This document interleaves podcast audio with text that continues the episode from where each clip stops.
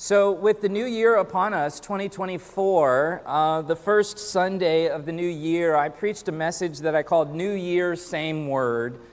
And I, I wanted to get the year just kind of started with just some, some foundation, some basics, some reminders. And so, the first Sunday of the new year, New Year, Same Word, to emphasize to the church that, hey, the, you know, with the new year, there's new things that come new, new, you know, new medicines, new vitamins, new workout trends, new this and that. But uh, as it relates to what we're going to be doing in the new year, it might be a new year, but we're going to be on the same Word of God. Trust that. In the evening service of the first Sunday of the month for Vespers, the message was New Year, same prayer. We are going to be committed to prayer and to Scripture in the new year. On the following Sunday, the second Sunday of the month, my message was New Year, same plan. And we surveyed some of the epistles to see the emphasis in them to the church, reminding the church that the wisdom of the world and the ways of the world, which are always chasing after new things, are antithetical to the mission of the church, the plan of God for the church, which is to stay the course in the ministry of the gospel. It, it might be a new year, but we don't have a new plan. We're going to keep doing the same old thing over and over and over. And this launched my little mini sermon series for the month of January 2024 that I'm calling Same Old Thing. The point of the series is to remind us and, and get us excited that we are in a church that is, is, is, is not going to go off course. We're going to stay the course. We are not taking a turn on Change Boulevard. We are going to we're going to stay right here on the old street doing the same thing over and over. Now, some would say that doing the same thing over and over and expecting a different result is the definition of insanity. But I would say to you that that's not the case as it relates to the mission of the church. Doing the same thing over and over and expecting a different result is actually our definition of fidelity, not insanity. Yes, I expect a different result. I expect God to move as we do the same thing, as we pray, as we preach, as we operate according to His plan. So, someone was asking me, uh, you know, the last Sunday of the month and this whole same old, same old thing that you got going here, Pastor Matt, what's going to be the, the capstone on it? How are you going to end it? Uh, what's going to be the, you know, sort of the final thing that you're going to remind us that we should be doing the same thing for in 2024?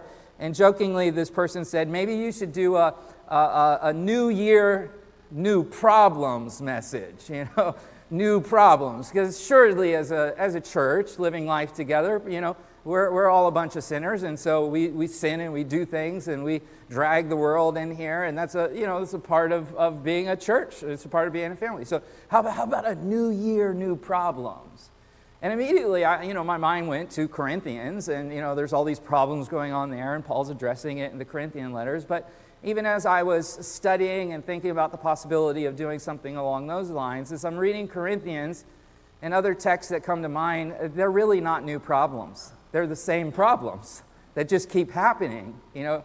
And so Paul in the Corinthians, he's like, "Hey, I told you in my last letter, like, knock it off. You know, why, like, why are you still doing that? You see, it's a new year, but it's the same problems.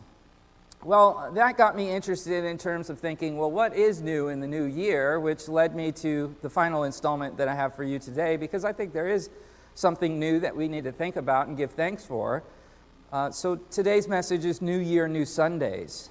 Uh, God has graciously given us a new year that is filled with Sundays. And these Sundays are special and they are new. They are not the same Sundays of 2023 or 2022 or 2021. He has, he has given us graciously a year full of Sundays, less, uh, while the Lord tarries. And while we have breath in our lungs, He has given us a number of Sundays that are left in the year to work through, to sanctify us, to grow us, to stretch us, to change us, and I'm quite excited about that. And so, in today's message, I want to end this whole same old, same old thing with an emphasis on what is new in the year. And what's new in the year is these Sundays that God has given us.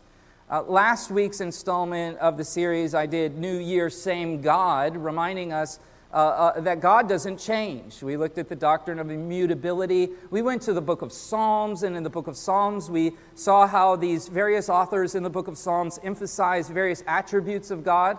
In addition to immutability, we looked at his omniscience, his omnipotence, and so on and so forth, really to just remind us that we, ha- we have the same God who's carrying us through the new year.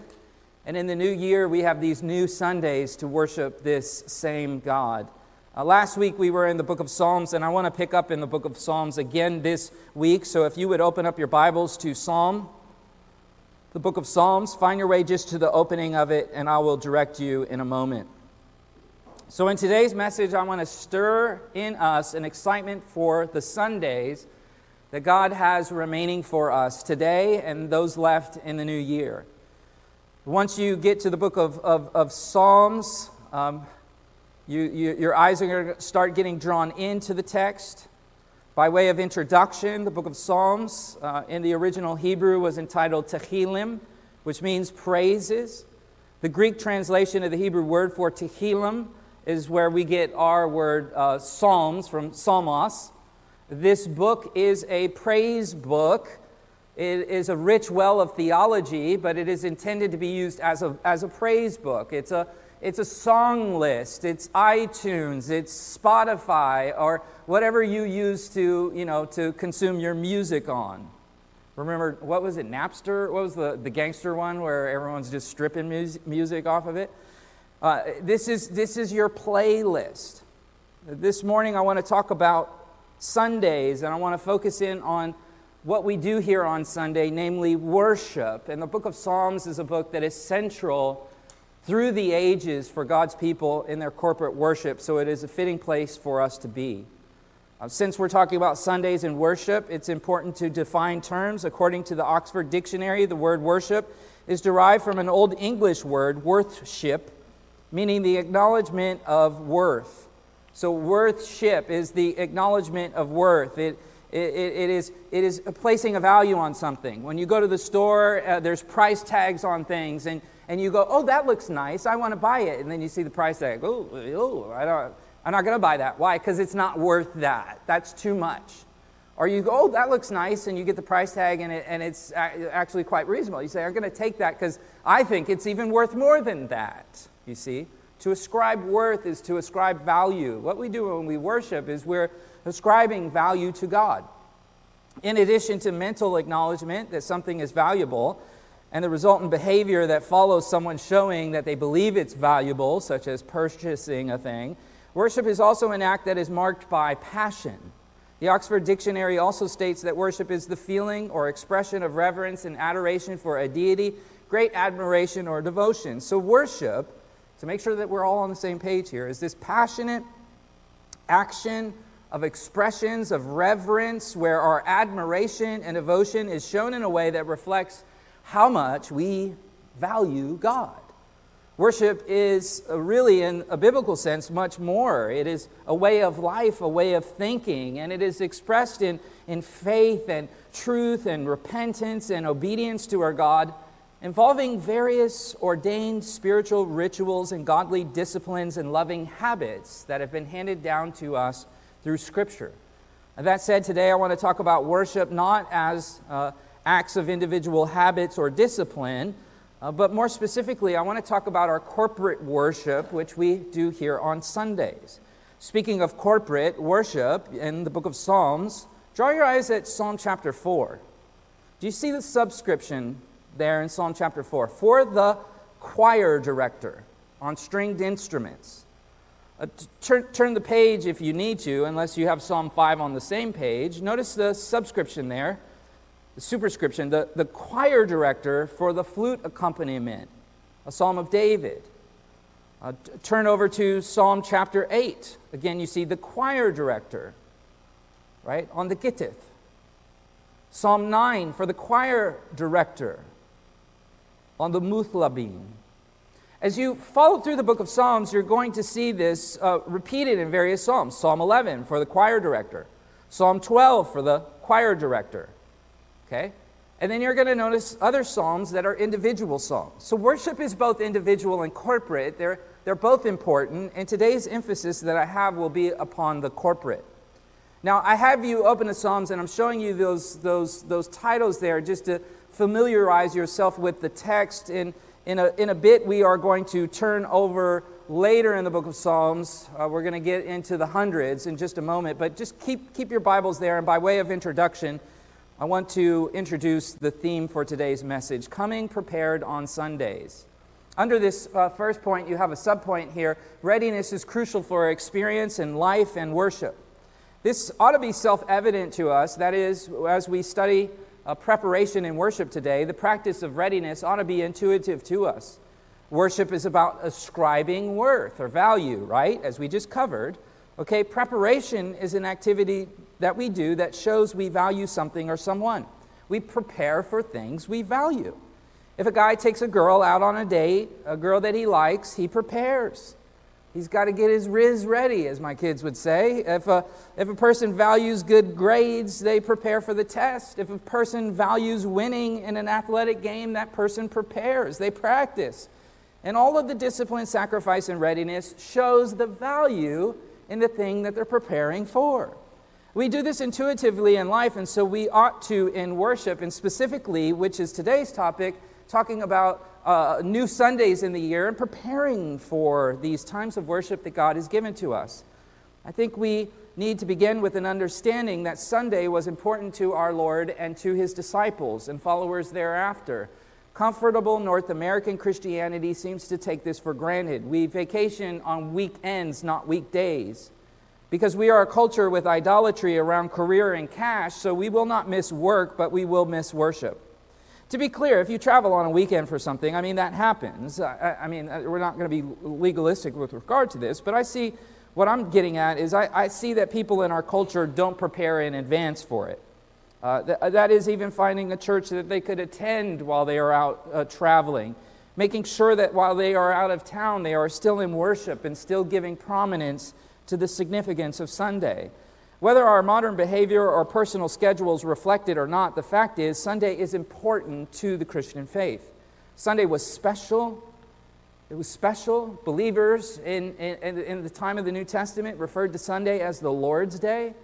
Now, of course, every day is the Lord's, but Sunday was viewed as special because it was the day on which Christ was risen from the grave in, in, in, in victory over sin and death.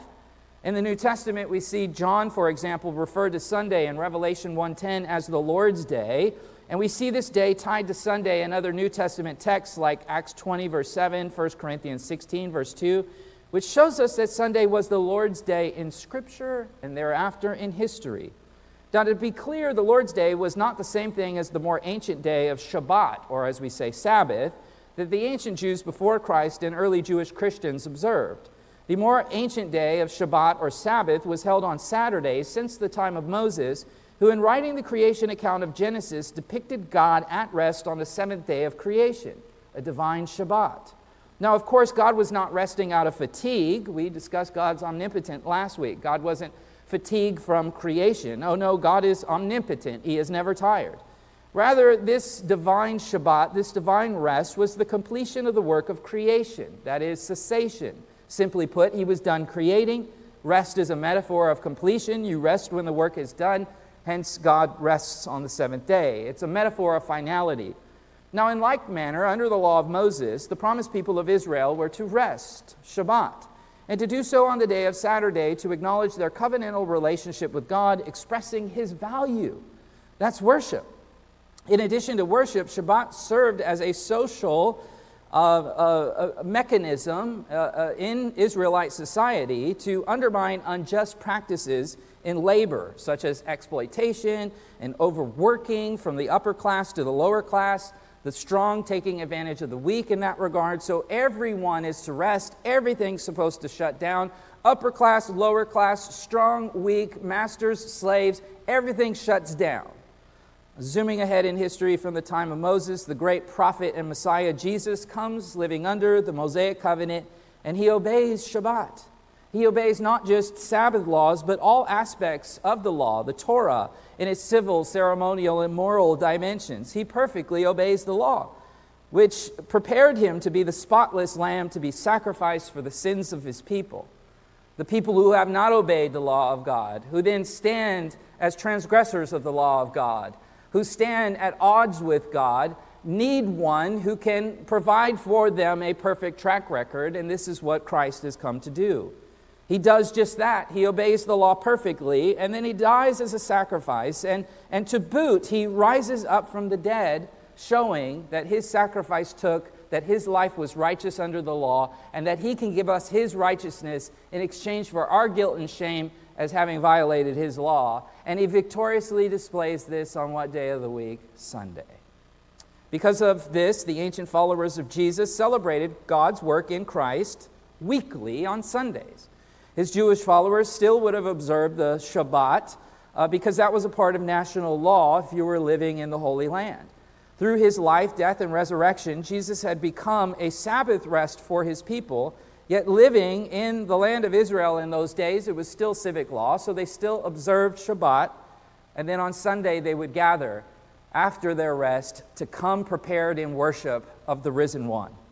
Uh, failure to observe the Shabbat in the first century as they were writing the New Testament, failure to observe the Shabbat would have not only injured their witness in that culture, but it would have gotten them in trouble with the civil authorities. So they rested on Saturday with the culture, and they worshiped the Lord on Sunday in a rather countercultural way as they came together to be this new thing called the church in the new covenant.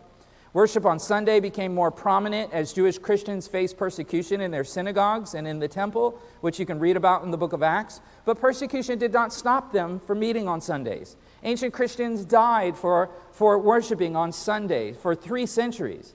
It is uh, important, it was that important to them that they would risk their lives for this. In fact, when the persecution ended 300 years later with the Edict of Constantine, just before the Edict of Milan, in it we see that Sunday was acknowledged in these edicts as their day of worship that should be tolerated. Uh, without getting into the history of Constantine and the theological and political errors and evils of this era, I share the history only to note that it was historically recognized fact that the ancient church saw Sunday as sacred. Martyrdom did not erode the church from meeting on Sundays. As Tertullian wrote in the 100s, and I quote, the blood of the martyrs is the seed of the church. The knife on the throat of the ancient church could not stop them from making disciples and meeting on Sundays, as disciples in local churches committed to their weekly corporate worship. I heard a statistic yesterday at a, a pastor men's conference. One of the speakers shared that the average faithful church attender in North America, the average faithful attender in North America attends church once a month. 12 Sundays, just once a month. That's the average. It is no wonder that the church is losing ground in the culture. In the first and second century, uh, beyond the writings of the New Testament, we have Christian texts like the Didache. Uh, in the 14th chapter of the Didache, we have writings about the importance of, of Sundays. We have Ignatius's letter uh, 9 1 that talks about this. We have Justin Martyr, who wrote in his apologies about Sundays. In the third century, we have Tertullian, Cyprian writing about Sunday as the Lord's Day. History shows us that the Christians saw Sunday as a sacred day of worshiping Jesus, and this passed down through the sands of time, which is how and why we're here today. It is passed on to us. Moving down to the introduction here, readiness is crucial for experience in life. The New Testament calls for us to prepare and have a ready heart of worship for the church gathering. The people, it wasn't just that Sunday was special, but through the week they were preparing for Sunday. We see this in places like 1 Corinthians 16:2, which I'll put in front of you.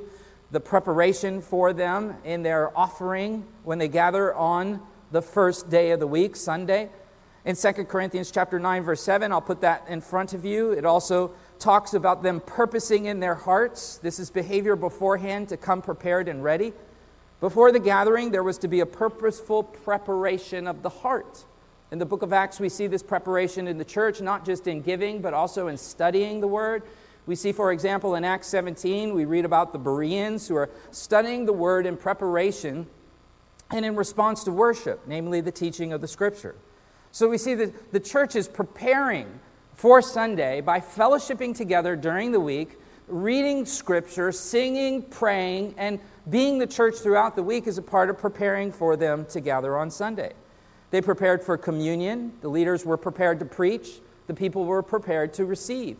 We read in Acts chapter 20, verse 7, I'll put it in front of you. On the first day of the week, when we were gathered together to break bread, Paul began talking to them. Intending to leave the next day, he prolonged the message until midnight, it says.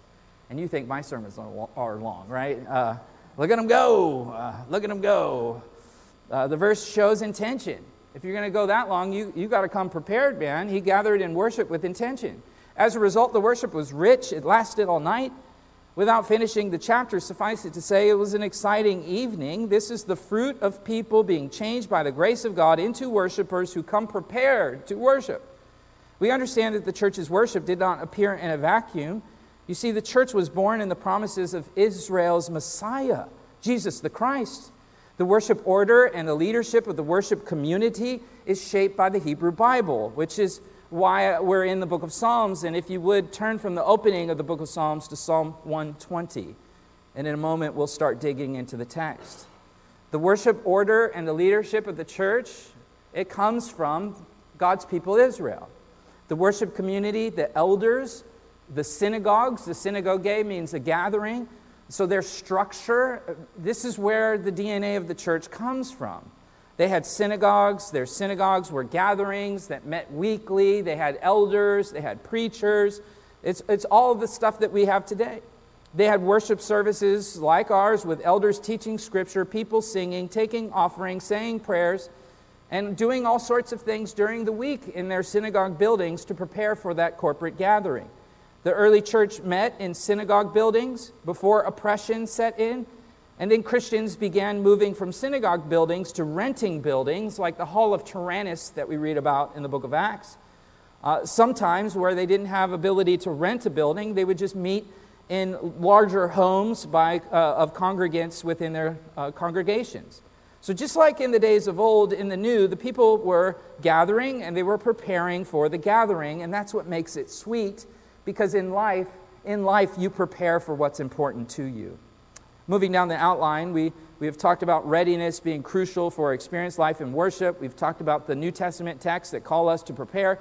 Now, see, we get into the Old Testament as you have turned to Psalm 120, and we're going to see how the worshipers were pre- preparing as they gathered in the building of the temple. We've covered a lot of history, particularly history of the church. We've considered some of these New Testament passages along the way. Um, and so now that we are in the section of the Psalms that I, I want to exposit, we need to move from thinking about Acts and New Testament principles into the days of old with God's people Israel. In the days of God's people Israel, and if we're in terms of the context of Psalms, they would gather in corporate worship in Jerusalem at the temple. And we're in a section of, of the scriptures, of Psalms, that talks about preparing them for that worship gathering, which is going to give us some principles for, in this new dispensation, new age, for our gathering as the temple of God. In our public reading of Scripture this morning, intentionally, we, we, we had a reading from Chronicles that talked about the building of the temple. And then we jumped over to Ephesians where we read about how now we are the temple. And so we see from the principles of that physical temple, we can apply things to the principles of us as the new temple in Christ. Moving down to point two on your outline, reflecting on the readiness of Hebrew pilgrims, the section of Psalms that we have turned to is a section known as the Psalms of Ascent. Uh, these are songs that were written for God's people Israel as they were coming to worship at the temple. So these are, these are psalms that are inspired by the Holy Spirit to help prepare God's people before they gather so that when they gather, their hearts are ready. Uh, this designation of the songs of ascents or the songs of going up, uh, some refer to it as the gradual songs or the songs of the steps, are, are all getting at this reality of approaching the temple and being ready as you approach for your worship. So, in this section of the Psalms from 120 to 134, you have these Psalms of Ascent. Scholars tie these Psalms as well to the 15 steps on the side of the temple. So, so many, as they're journeying to get to the temple, they would be reading these Psalms, singing these Psalms, reflecting on these Psalms to prepare themselves for the gathering. And even when they get to the temple, there's a section, if you look at the picture here, that has uh, steps that go up. These are the pilgrim steps and they then would rehearse them on each step as they approached the temple. You travel a long time to get to the temple. Then you reach the steps and you read them again to prepare your hearts. Uh, here you have these ancient steps that are ascending to the temple, and you can, uh, you can imagine sort of you know, being there and getting there after a long journey. Uh, keep in mind, you know, they, they don't have cars. It's a long journey. It's stressful. It's dangerous.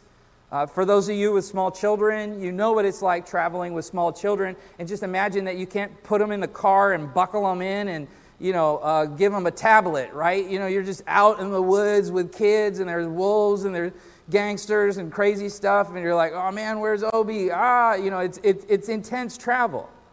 It's intense travel. And God inspired for them this section of Scripture so that as they're stressed, as they're traveling, as they're worried, as they're anxious, moving through terrain that is rough, dangers of wild animals, and wicked men who lurk in the darkness of night, you have these Psalms that are saying, Don't worry about any of, uh, of that. Don't worry about the stress. Don't worry about the darkness. Don't worry about this. Don't worry about that. Just have your hearts ready to worship God. It really trivializes my worship CD in the car that I might play as I'm driving to church. Yes, I said CD and I have a tape cassette still, so keeping it real. I got a cassette tape that I put in that has a little audio jack on it that I plug into my iPod because that's my newest piece of technology, which no one has anymore anyway. But you know, you get in the car, throw on a little worship, you know, get here, honk at someone or whatever, trying to get your heart ready. It's, re- it's really trivial when you think about how they would journey to get to the temple. Psalm 121, verse 1, look at the text. I will lift up my eyes to the mountains. From where does my help come? The mountains around Israel, as they're approaching the temple. They would see, they would walk in and through them. We, we read in Psalm 125 too, as the mountains surround Jerusalem, so the Lord surrounds his people, both now and forevermore. The mountains are beautiful. They're seen as a picture of God's love for his people uh, as one watched over them and helped them. Look at Psalm 121, verse 2, where we left off. Where does my help come from? He answers, My help comes from the Lord who made the heavens and the earth. The journey to Bethlehem, as noted, was, was, was, was, not Jerusalem, excuse me, was tough and dangerous. Not only dangerous, but the hills were a place of idolatry and paganism.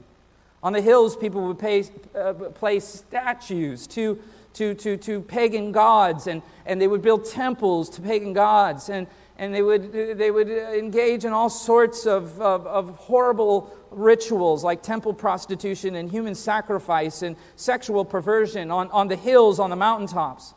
The worshiper passes through this on the way to the true God. He passes through hills of paganism on his way to the true God. Perhaps he is even staring at an idol on a, on a hilltop in the distance, which leads the psalmist to say, Where does my help come from? And then he answers himself, My help comes from the Lord, who's the maker of them hills over there. He's the maker of all of this, he stands over all of this. That's where my help comes from. It comes from him, who is the maker of the heavens and the earth. The point is that God created everything, even the hills, He made it all, and whatever He has made is in His control.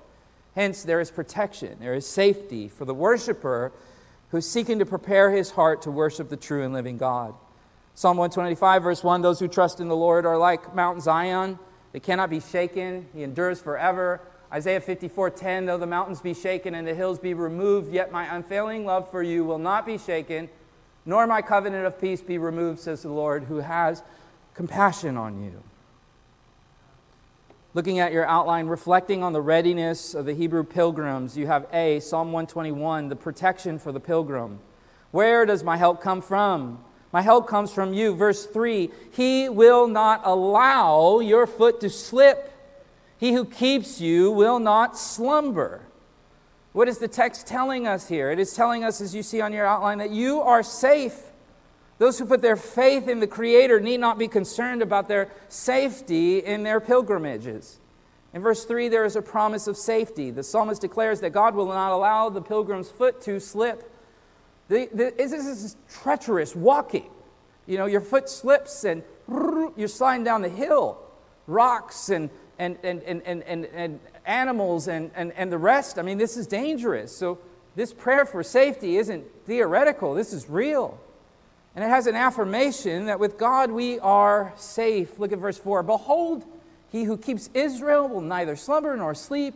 The Lord is your keeper. The Lord is your shade on your right hand. The sun will not smite you by day, nor the moon by night.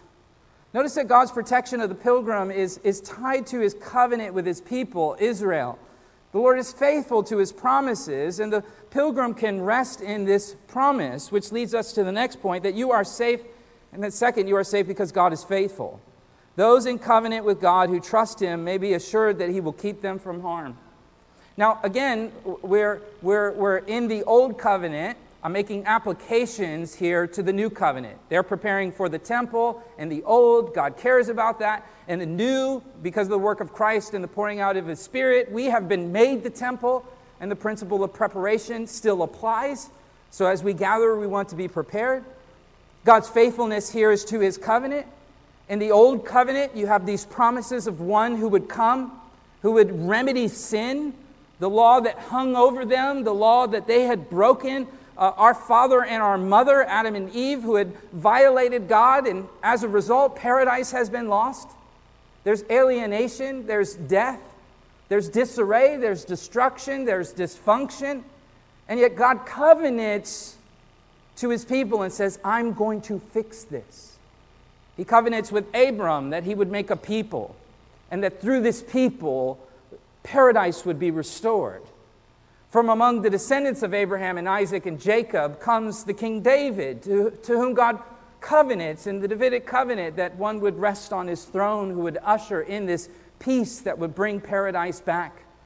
And more than bringing us paradise, this would bring us back to the creator of said paradise, God Himself, you see where we would be made right with Him. And this being made right with Him isn't our doing, it's all about His promise, it's, it's all about His covenant. God is faithful. Those in covenant with God who trust Him will be assured that they will be kept from harm.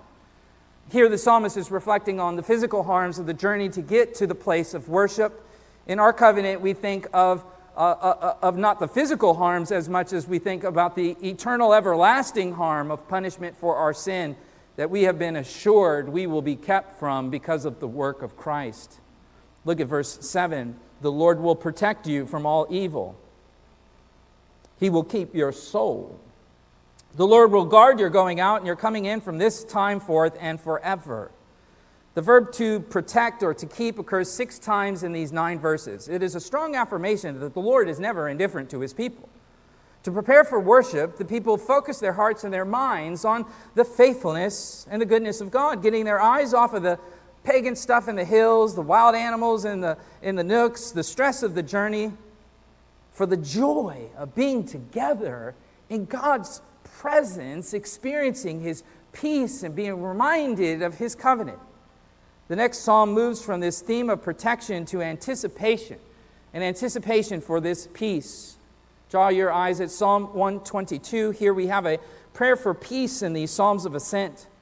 It is interesting to note today at the site of the temple, uh, and for those who've asked about when's our next trip, for obvious reasons, it's on delay, and our prayers are with the people of Israel. But when you are at the site of the, of the temple today, Psalm 122 appears there on the wall at the location of the temple in Hebrew.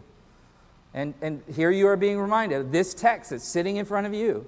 Psalm 122 picks up where Psalm 121 left off. In the last psalm, they were preparing their hearts for worship by looking to God, and now the pilgrims are standing in the city of Jerusalem, recalling how excited they are to, to be able to worship God together. Psalm 122, verse 1 I was glad when they said to me, Let us go to the house of the Lord. Our feet are standing within your gates, O Jerusalem. You have that feeling when you pull into the parking lot here? Yeah! you know, or you're like, kids get out of the car. Oh my gosh, we're late. Oh, hurry, get in there. Oh, is, there coffee left? Oh, right? He's, he's, he's been prepared so that when he gets there, he's like, yeah, I'm so happy to be here to experience the presence of God.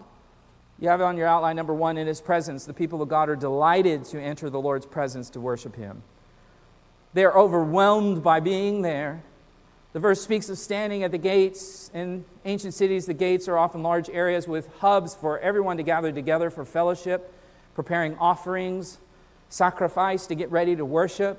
You go through the gates, and that's where you meet everyone. That's where you prepare. That's where, if you know the animal you brought for sacrifice didn't make it, you can uh, you know get another one. You can wash off. There's ceremonial places for washing and preparing yourself.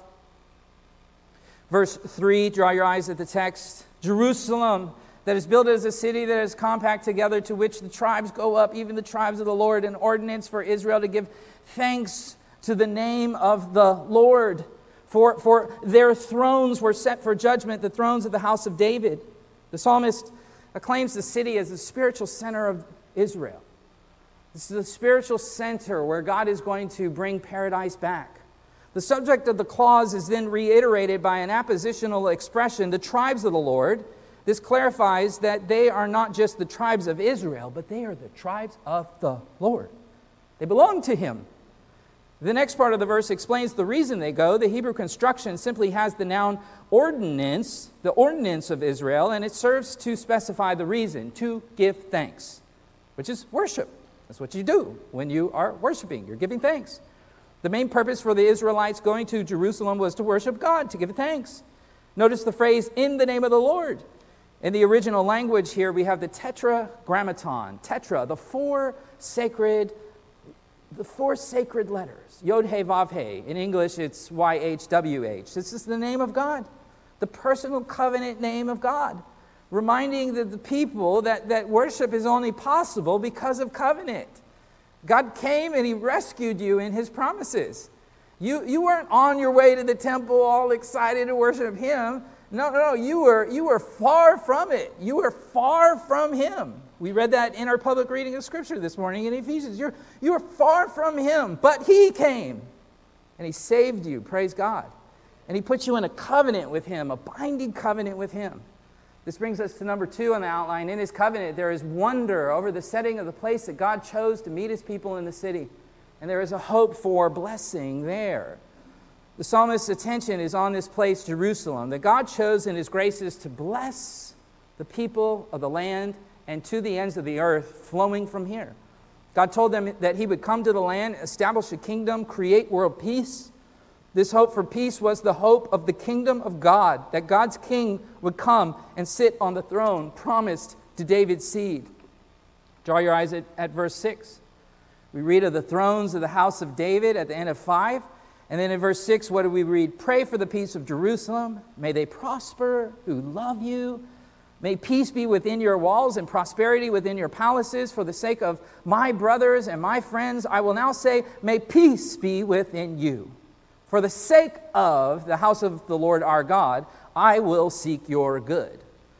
The psalmist exhorts the people to pray for peace for the sake of gathering together in worship. Can you see the passion for the worship in these psalms as they're preparing?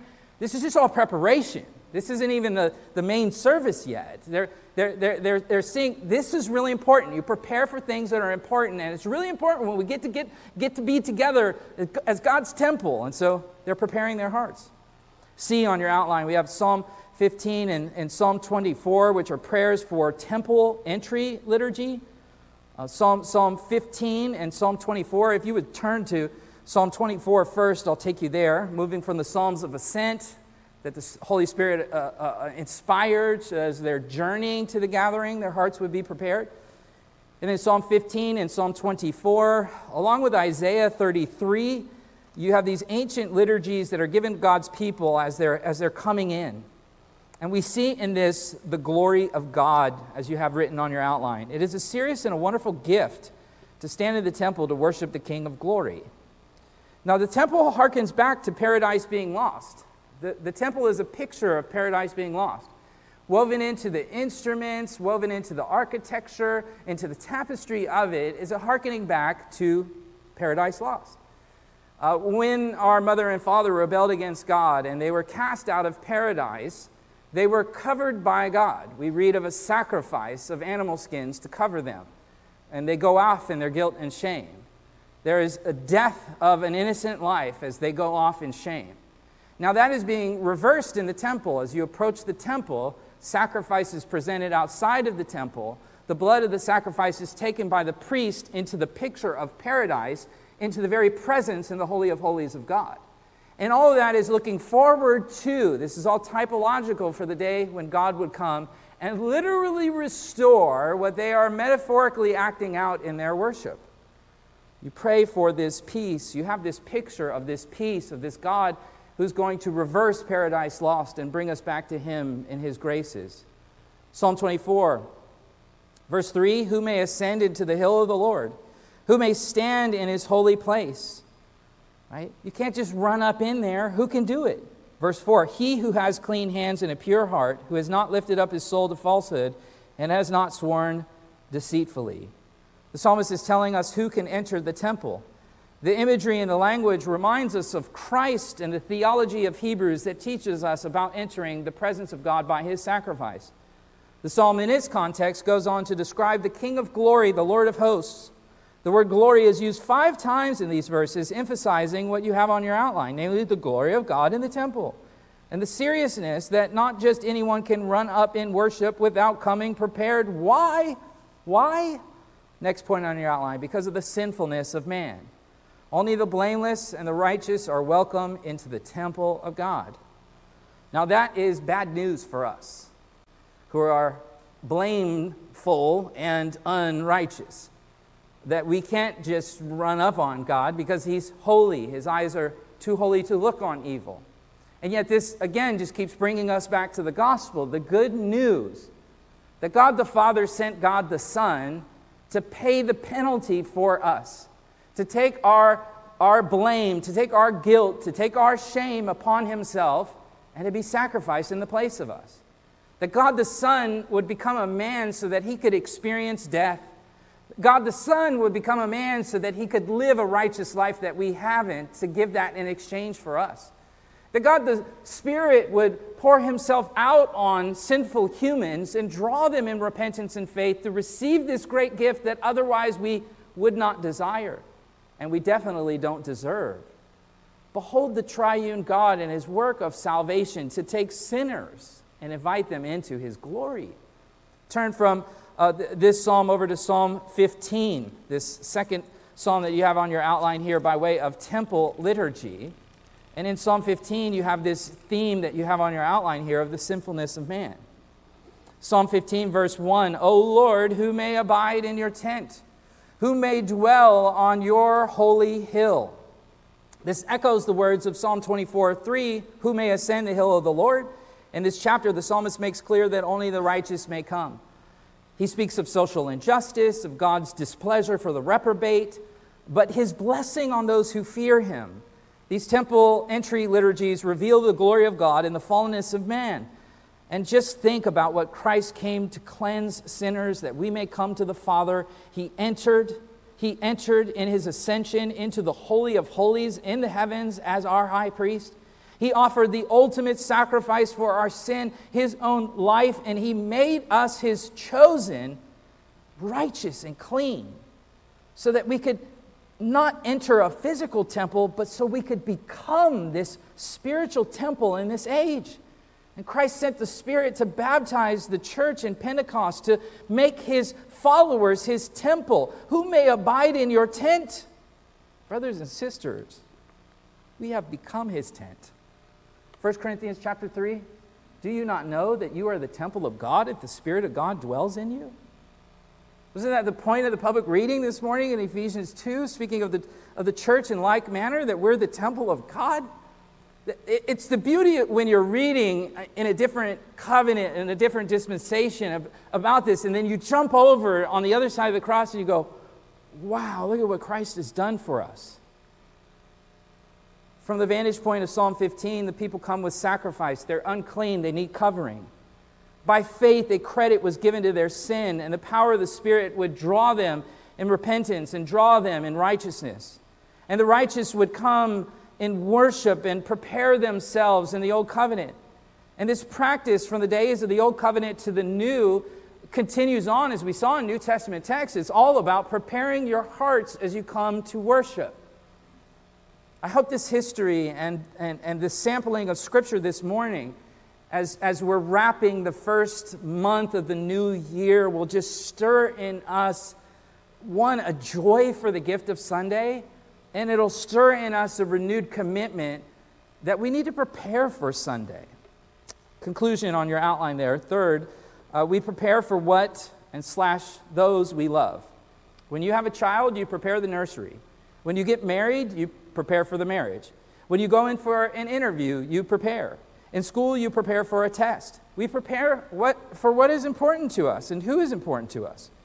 Worship should be no different. In the New Testament, we saw verses about coming prepared to worship. We read the language of purposing in our hearts.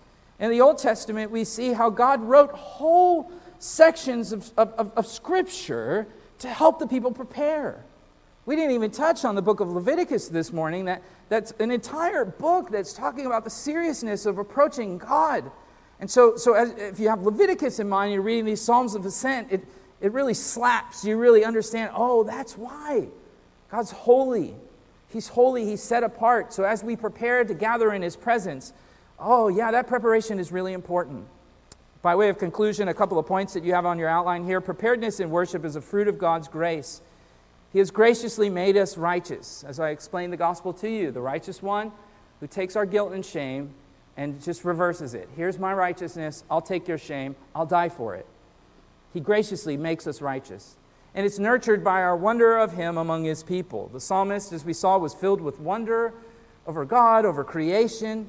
That wonder drives the passion of the psalmist as there's this anticipation of gathering with His people. The, the, the sacrifice and all of that reminds us of God's grace that He accepts the, this other thing that will stand in our place. And the psalmist comes with joy at the arrival of the temple.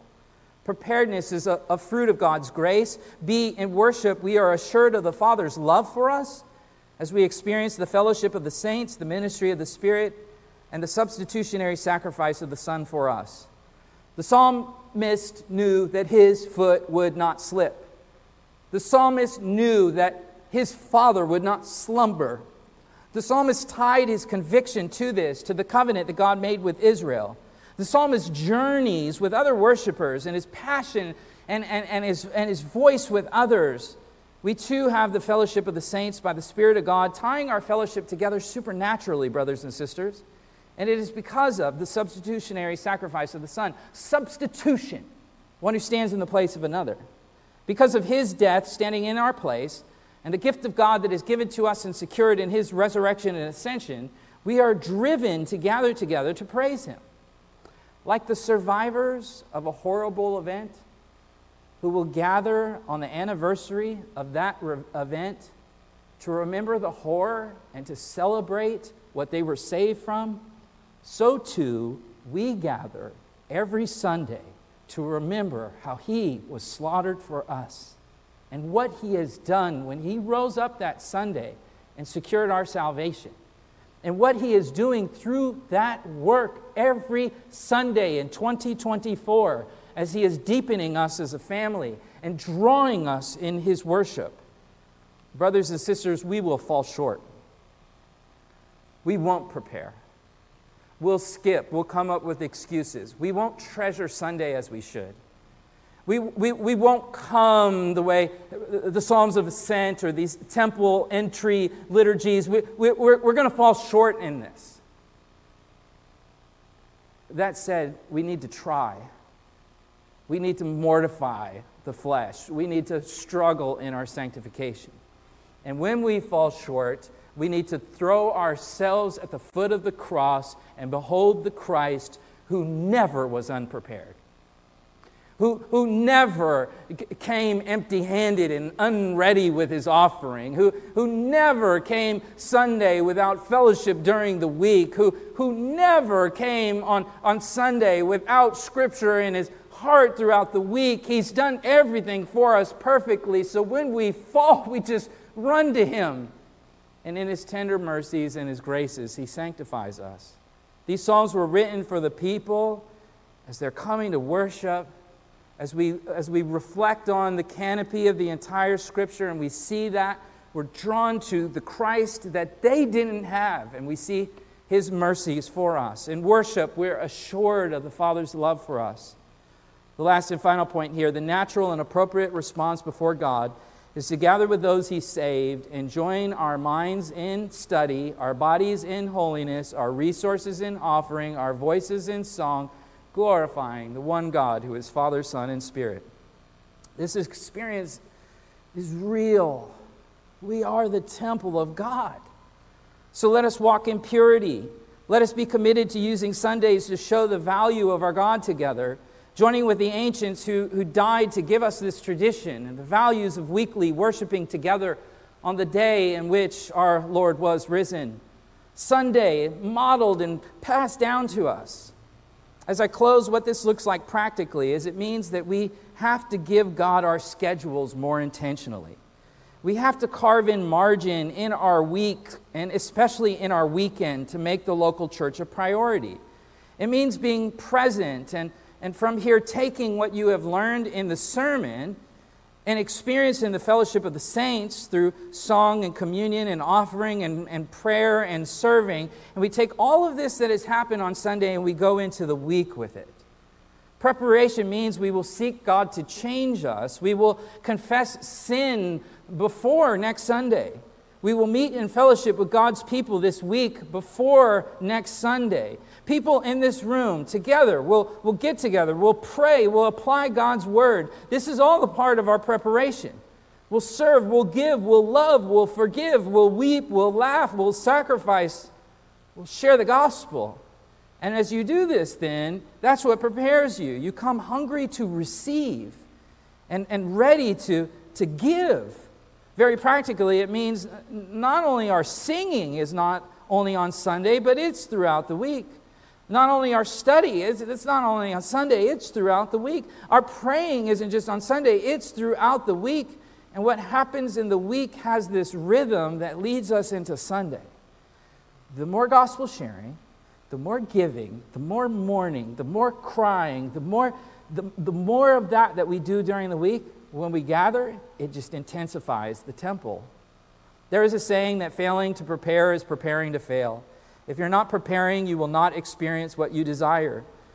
What did you hope to get out of together worshiping today? Did you prepare for it? If so, how did you prepare? If not, why not? Preparation is key. It's obvious that I need to pre- prepare, right? If I didn't prepare, my sermons would, uh, you know, sound like those guys on TV, those freestyle preachers giving motivational talks, which is a shame and an indictment, really a judgment on the so called church in North America. Self help preaching. If I didn't prepare, right, what, what, what would it look like?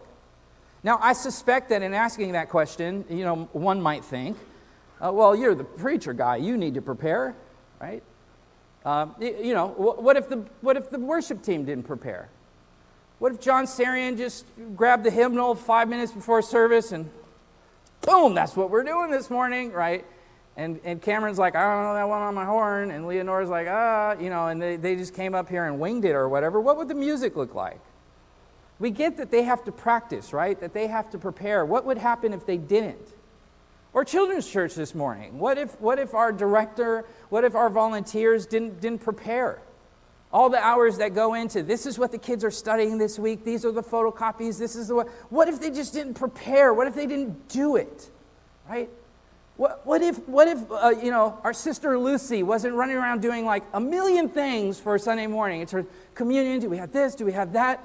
you know, did the air conditioner break? I don't know. I've been wondering for about an hour now. You know, what about the coffee? What about this? What, what's going on? Right? Where's the, where's the preparation? Let me ask you a personal question. That was a subtle hint, but let me ask you a personal question. If the preacher and the praise team, if the preacher and the praise team prepared the way you did for today, what would our worship service look like? If our Sunday school and our hospitality prepared the way that you did, what would it look like? Would there be no coffee, no handouts, no, no sermon, no PowerPoints, no songs, no kids' church? Kids just running everywhere? People running down AM PM to get coffee. Oh, I'll go get some coffee, right? Who's going to sing this morning? Where's Landon? I don't know. Somebody call him. So someone else volunteers, I'll, I'll sing something. Oh, maybe we'll try to get Landon down here. if you're not if you're not prepared, right? That's what happens. So, parents, during the week, are you doing the catechism with the kids? Are you taking the handouts from Sunday and talking about them? Reading with your kids? Reading with your spouse? Those of you who aren't married and don't have families, you, you, you still got the catechism, you still got the stuff, you still, you know, uh, go to a community group, share. All of this is preparation. I don't ask these questions, by the way, to create a guilt trip. Uh, rather, to uplift God's righteous standard, to draw us that we need His grace, and to see this special creational rhythm called Sunday that every week we get to enjoy. And that the triune God stepped into human history. And on that day, he rose from the dead.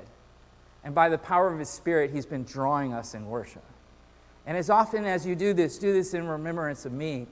We've been eating that bread and, and that fruit of the vine weekly on Sundays for 2,000 years, and we get to do that now.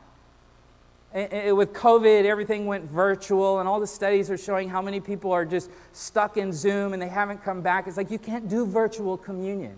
You can't really do virtual fellowship. You need to be here, and what makes here special is when we come prepared. And as we come, even if we haven't prepared, then we behold the Christ who has prepared everything for us. He has set the table for us, He has atoned for us, He, he loves us and He wouldn't have you leave here today feeling guilty about how you haven't prepared, but He would want you to resolve, and for me to resolve hey, start coming early. Be here for the public reading of Scripture. Start hanging out, start fellowship, start digging in. Let's prepare for God together. You know why? Because He's worthy. That's what worship is it's ascribing worth. Isn't He worthy of me not being rushed? I'm preaching to the choir, man. I'm rushed almost every. You guys who are here early, you see me come in the side door. You know, oh, how much is left on the timer or whatever. This is this is convicting me this week, thinking about this and studying this. We're real people in real life, trying to exercise a real faith in a real God. So, without further ado, enough talking about it. Let's worship Him. Let's celebrate communion together. Let's enjoy the remainder of our Sunday as we sing a couple of songs and respond to God's word. And before we respond, let's pray. Father, we thank you that while we were yet sinners, you would send your Son to die for us. And as we fall short in so many areas, Lord, in our sin, we can't even see them. We are reminded of your mercy for us and your remedy for us. Uh, Lord, that you would provide a way for us. Lord, as we come to the table, we are reminded of the cost of the way that was prepared the blood of your Son poured out on the cross of Calvary. Uh, Father, as a father myself, when my kids come running in the house with a cut and their blood gushing out of a wound, you, you hate seeing something like that. And for, for parents in this room who have lost children, oh, the pain of that. Father, that you would send your Son to bleed out and to die as humanity spat upon him and denied him and mocked him, it floors us. He is innocent. And through that death, we have been granted an innocence that is alien to us. And so we come to the table, we worship you. We come this Sunday with our, our offerings and, and, and our prayers, and, and we present ourselves unto you as your temple. Lord Jesus, as you cleansed the temple in Jerusalem in your earthly ministry, so too, Lord, cleanse us. Tip the tables that need to be uh, tipped over. Have your way with us. Sanctify us, I pray. In the name of Jesus, I pray. Amen.